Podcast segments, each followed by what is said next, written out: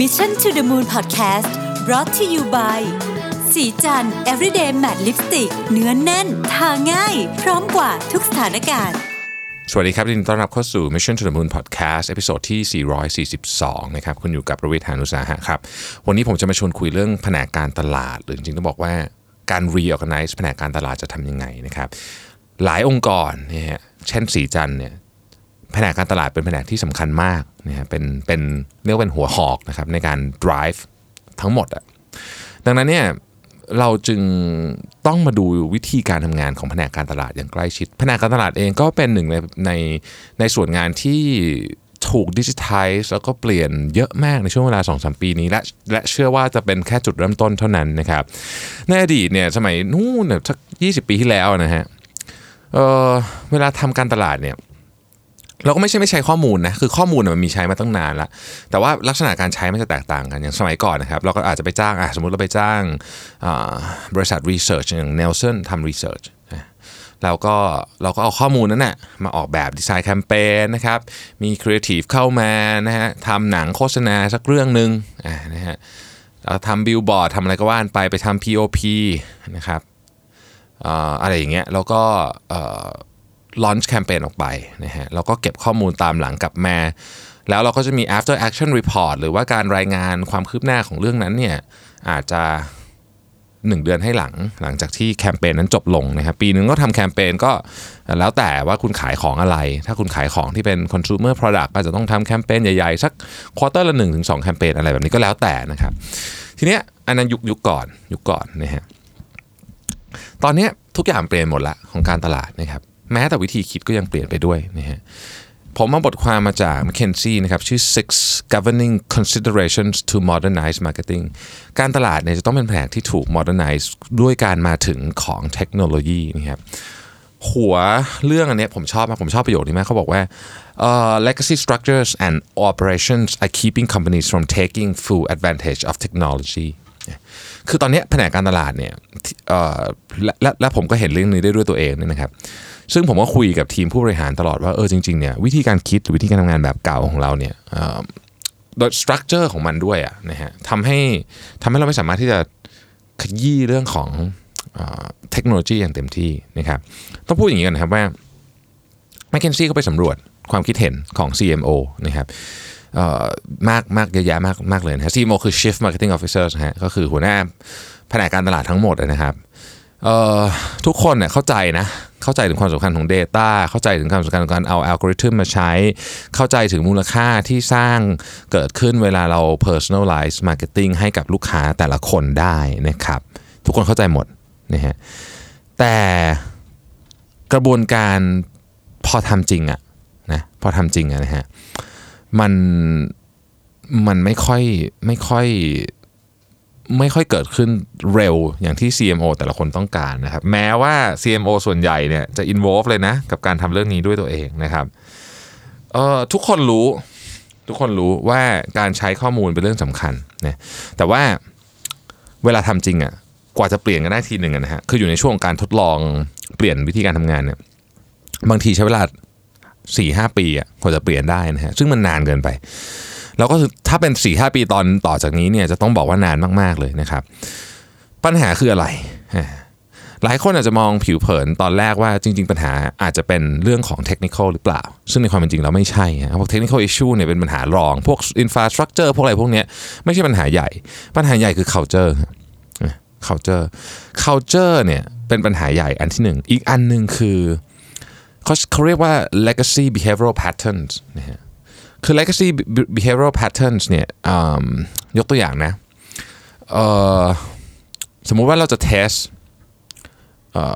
pilot เอ่อ test อะไรสักอย่างที่เราอยากรู้เนี่ยในอดีตเนี่ยอาจจะ test กัน 3-4 ครั้งต่อเดือน คนก็รู้สึกว่าเยอะแล้วนะครับแต่ปัจจุบันนี้เขาต้อง test กัน ถ้าจะเอาแบบดิจิตอลจริงๆต้อง test กัน 4-50 ครั้งต่อเดือน digitization แล้วนะฮะหรือแต่ก่อนเนี่ยอะจะ personalize customer message อาจจะต้องใช้เวลา 30 วัน เดี๋ยวนี้ต้องใช้เวลา 3 วันหรือ 1 วันหรือน้อยกว่านั้นด้วยด้วยซ้ำนะอะไรอย่างนี้เป็นต้นนะครับ ดังนั้นเนี่ยอันเนี้ยไอ้คำว่า legacy uh, behavioral patterns พวกเนี้ยเป็นตัวฉุดเหมือนกันที่ทำให้การเปลี่ยนแปลงการแผนการตลาดทำได้ช้าลงนะครับคำถามก็คือว่าแล้วเราจะทำยังไงให้คนที่ใช้เทคโนโลยีเหล่านี้เนี่ยเปลี่ยนความคิดไปด้วยนะครับอ่าเขาก็มี 6 ข้อด้วยกันนะครับเขาบอกว่าเออนี่คือสิ่ง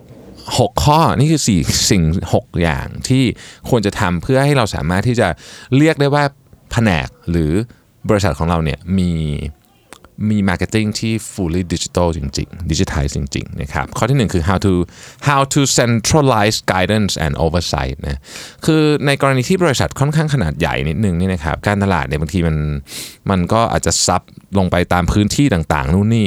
เอ่อหรือว่าบางคนก็ทำการตลาดของตัวเองบางคนแต่ว่าถ้าเกิดเป็นบริษัทที่ใหญ่มากๆ เขาก็อาจจะมีแบบคล้ายๆ กับแผนแม่บทมาให้แล้วอยู่ก็ไปทำตามอะไรแบบนี้นะฮะแต่ว่าตอนนี้เนี่ย สิ่งที่เขาเห็นกันชัดเลยคือว่า data driven personalization เนี่ยนะครับจะเป็นตัวเข้ามาเปลี่ยน localize สมมติคำว่า localize เนี่ยอาจจะได้ยินน้อยลงแต่ data driven ต่างหากจะเป็นสิ่งที่เข้ามา เพราะว่าตัวมันเองเนี่ยยิ่งกว่า localize มันเป็น personalization เราอาจจะมี artificial intelligence ที่เข้ามาทำคอนเทนต์ของการตลาดที่แบ่งย่อยลงไปไม่ใช่ตามแค่พื้นที่ที่คนอยู่ แต่ว่าตามพฤติกรรมของลูกค้าเลยนะครับเพราะฉะนั้นกลุ่มลูกค้าของเราเนี่ย จะถูกแบ่งออกออกเป็นกลุ่มลูกค้าที่เล็กลงเล็กลงเล็กลงไปเรื่อยๆนะครับ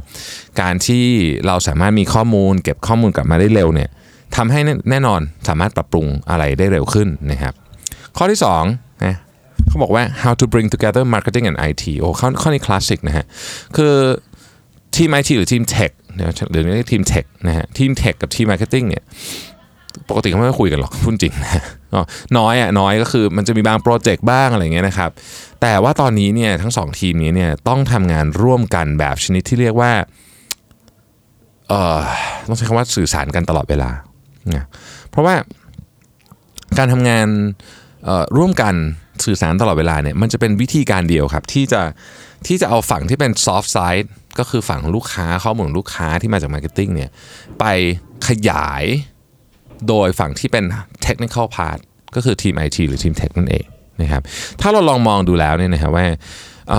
อะไรเป็นสิ่งที่ digital transformation โดยเฉพาะของการตลาดเนี่ย fail นะฮะ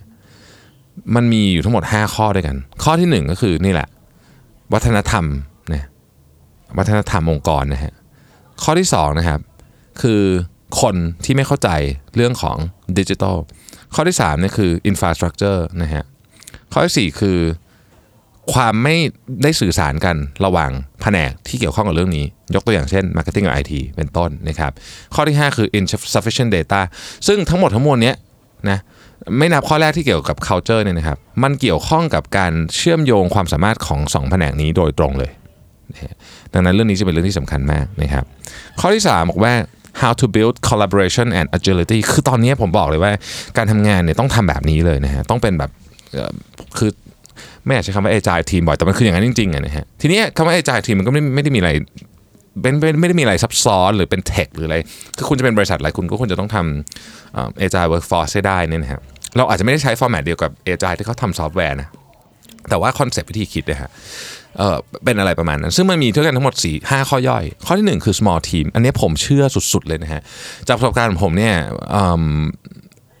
โปรเจกต์ที่ run ด้วยทีมเล็กนะครับ ทีมเล็กก็จะแบบ 5 คนอะไรเงี้ยออกมาแล้ว work work กว่าทีมใหญ่กว่านั้นนะครับห้าคน 3 คนอะไรเงี้ยนะฮะข้อที่สองก็คือว่าเราต้องเราต้องสนับสนุนการถกเถียงกันภายในทีม คือ even เกือบเกือบจะเป็นกึ่งกึ่ง competition เลยก็ยังจะต้องสนับสนุนอยู่ดี เพราะว่าการถกเถียงพวกนี้เนี่ยมันช่วยฮะมันช่วยให้เราเนี่ยได้ไอเดีย แล้วก็ได้รู้จักคนที่ทำงานกับเรามากขึ้นด้วย คือบางทีเวลาทีมมันมามาจากหลายแผนกถูกไหมฮะมาจาก marketing มาจากไอทีอะไรที่เราคุยกันเมื่อกี้ แต่ถ้าเกิดไม่เกิดถ้าเราไม่ encourage การถกเถียงที่ healthy เนี่ยมันก็ยากที่จะทำงานด้วยกันได้นะครับตัว key performance indicator คือ indicator เกี่ยวกับข้อของความสำเร็จเนี่ยควรจะเป็นอะไรที่มันเป็น entrepreneurial spirit มากขึ้นเวลาเวลากำหนดนี่คือข้อที่3นะครับซึ่งมันก็แล้วแต่นะว่าคุณทำอะไร มันจะเป็นตรงๆอะแบ่งรายได้ก็ได้นะฮะหรือจริงๆอะประเด็นนั้นไม่ค่อยใช่เป็นประเด็นสำคัญเท่าไหร่ประเด็นสำคัญก็คือว่าคนที่เขาทำงานนะเขาเห็นไหมว่าสิ่งที่เขาทำอะมันเกิดออกดอกออกผลเป็นอะไรนะครับข้อที่ 4เขาบอกว่า overall responsibility instead of division of labor คืออันเนี้ยเราต้องรับผิดชอบงานร่วมกัน ไม่ใช่ว่าแบบแบ่งงานกันทำตามคุณถนัด A ก็ A ไปทำคุณถนัด B ก็ B ไปทำมันไม่ใช่ไง อันนี้เป็น team effort นะครับ แล้วก็อันสุดท้ายเนี่ยนะฮะก็ต้องบอกว่าต้องมีความกล้าหาญพอที่จะทิ้งการทำการ marketing แบบเก่าๆนั่นเองนะครับข้อที่ 4 how to reinvent HR to meet talent demands นะอันนี้ก็เหมือนกัน อันนี้ก็เป็นเรื่องที่น่าสนใจมากคือว่าตอนนี้เนี่ยแบรนด์ต่างๆเนี่ยที่จะทำเนี่ยนะฮะขาดคนขาดคนขาดคนที่ที่เข้าใจเรื่องดิจิทัลนะครับที่เข้าใจเรื่องแบรนด์ value นะครับที่เข้าใจเรื่องลูกค้านะฮะ อันนี้ไม่มันนี้ไม่ง่ายนะ อันนี้ไม่ง่าย ซึ่งขาดคนทำไงอะฮะ ก็เขาก็มีทางเลือกอยู่ไม่กี่ทางนะ ทางเลือกที่ 1 ก็คือไปรีคูดคนจากภายในนะครับ อันที่ 2 ก็คือรีคูดคนจากภายนอกนะครับ อันที่ 3 ก็คือว่าทำ skill building re skill คนทั้งหมด ซึ่งผมคิดว่าอันที่3เนี่ยเป็นอันที่น่าทำที่สุด คือคือมันต้อง re skill คนให้ให้ได้เยอะที่สุดเท่าที่จะเยอะได้ แล้วก็ re skill on concept ใหม่นี้ด้วยนะฮะ ข้อที่ 5 คือ how to build flexible into resource planning นะครับในการประเมินของ McKinsey เนี่ยเขาบอกว่า 35-40%เนี่ยของ job profile ทั้งหมดนะในงาน marketing เนี่ยจะถูกทดแทนด้วย automation 35-40%เลยนะฮะแล้วก็ในอนาคตเนี่ยอีก 20-25%ก็จะถูกทดแทนเป็นบางส่วนจาก automation ดังนั้นเวลาพูดคำว่า automation ปุ๊บเนี่ยคนจึงรู้สึกว่ามันเป็น threat คนทำงานจะรู้สึกว่ามันเป็นมันเป็นอ่ามันเป็นเทรดอะเขาไม่เขาไม่ชอบอะนะครับซึ่งในในความเป็นจริงแล้วเนี่ยมันไม่ได้เป็นเทรดมันมันเข้ามาส่งเสริม มันทำให้คนที่แต่ก่อนเราต้องทำงานแมนนวลอะไรต่างๆ พวกนี้มันหายไป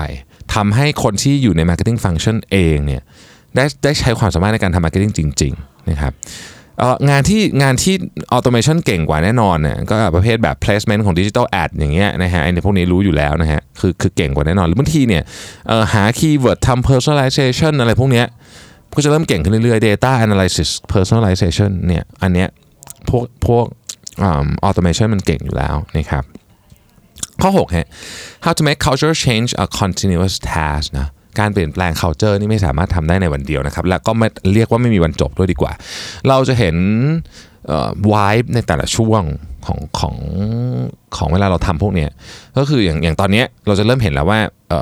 แผนก marketing เนี่ยเริ่มหลายคนรู้สึกว่าแบบเอ๊ะการเข้ามาของ automation จะสั่นคลอนงานฉันหรือเปล่าอะไรเงี้ยซึ่งก็ต้องบอกว่านี่เป็นแค่จุดเริ่มต้นเท่านั้นครับของ automation เป็นปี 2 ปีที่ที่เราเริ่มเห็นคนใช้เยอะ แต่ว่ามันมีอะไรอีกเยอะมากที่จะเข้ามา สิ่งที่เราจำเป็นที่จะต้องคุยกันให้รู้เรื่องก็คือว่ามันคือคนเราอะมันไม่ได้มี value แค่มุมเดียว เพราะฉะนั้นถ้าเกิด automation เข้ามาเนี่ยเราก็ต้องอธิบายเจอนี้ให้กับทีมงานของเราเข้าใจว่า คุณจะไปอยู่ที่ไหน แล้วคุณจะทำอะไร role ของคุณจะเป็นยังไงนะครับ senior leader ต่างๆเนี่ยต้องมีหน้าที่เป็นแบบเหมือนเหมือน coach and sponsorship ด้วยนะครับถึงจะช่วยให้ผ่านเรื่องนี้ไปได้ แล้วก็ปรับ เปลี่ยนเป็น fully digital marketing team ให้ได้นะครับ การเปลี่ยน culture นี่ไม่ใช่เรื่องง่ายนะฮะเราก็เป็นเรื่องที่ราคาแพงด้วยถ้าเกิดทำไม่ดีนะครับ ต้องทำดีๆ แล้วเราจะเข้าสู่ marketing ยุคใหม่ เราไม่สามารถใช้ marketing ในยุคเดิมได้ต่อไป นี่คือ data driven marketing era จริงๆนะฮะขอบคุณที่ติดตาม Mission to the Moon นะครับ สวัสดีครับสัสิ เพราะความสดใสมีได้ทุกวัน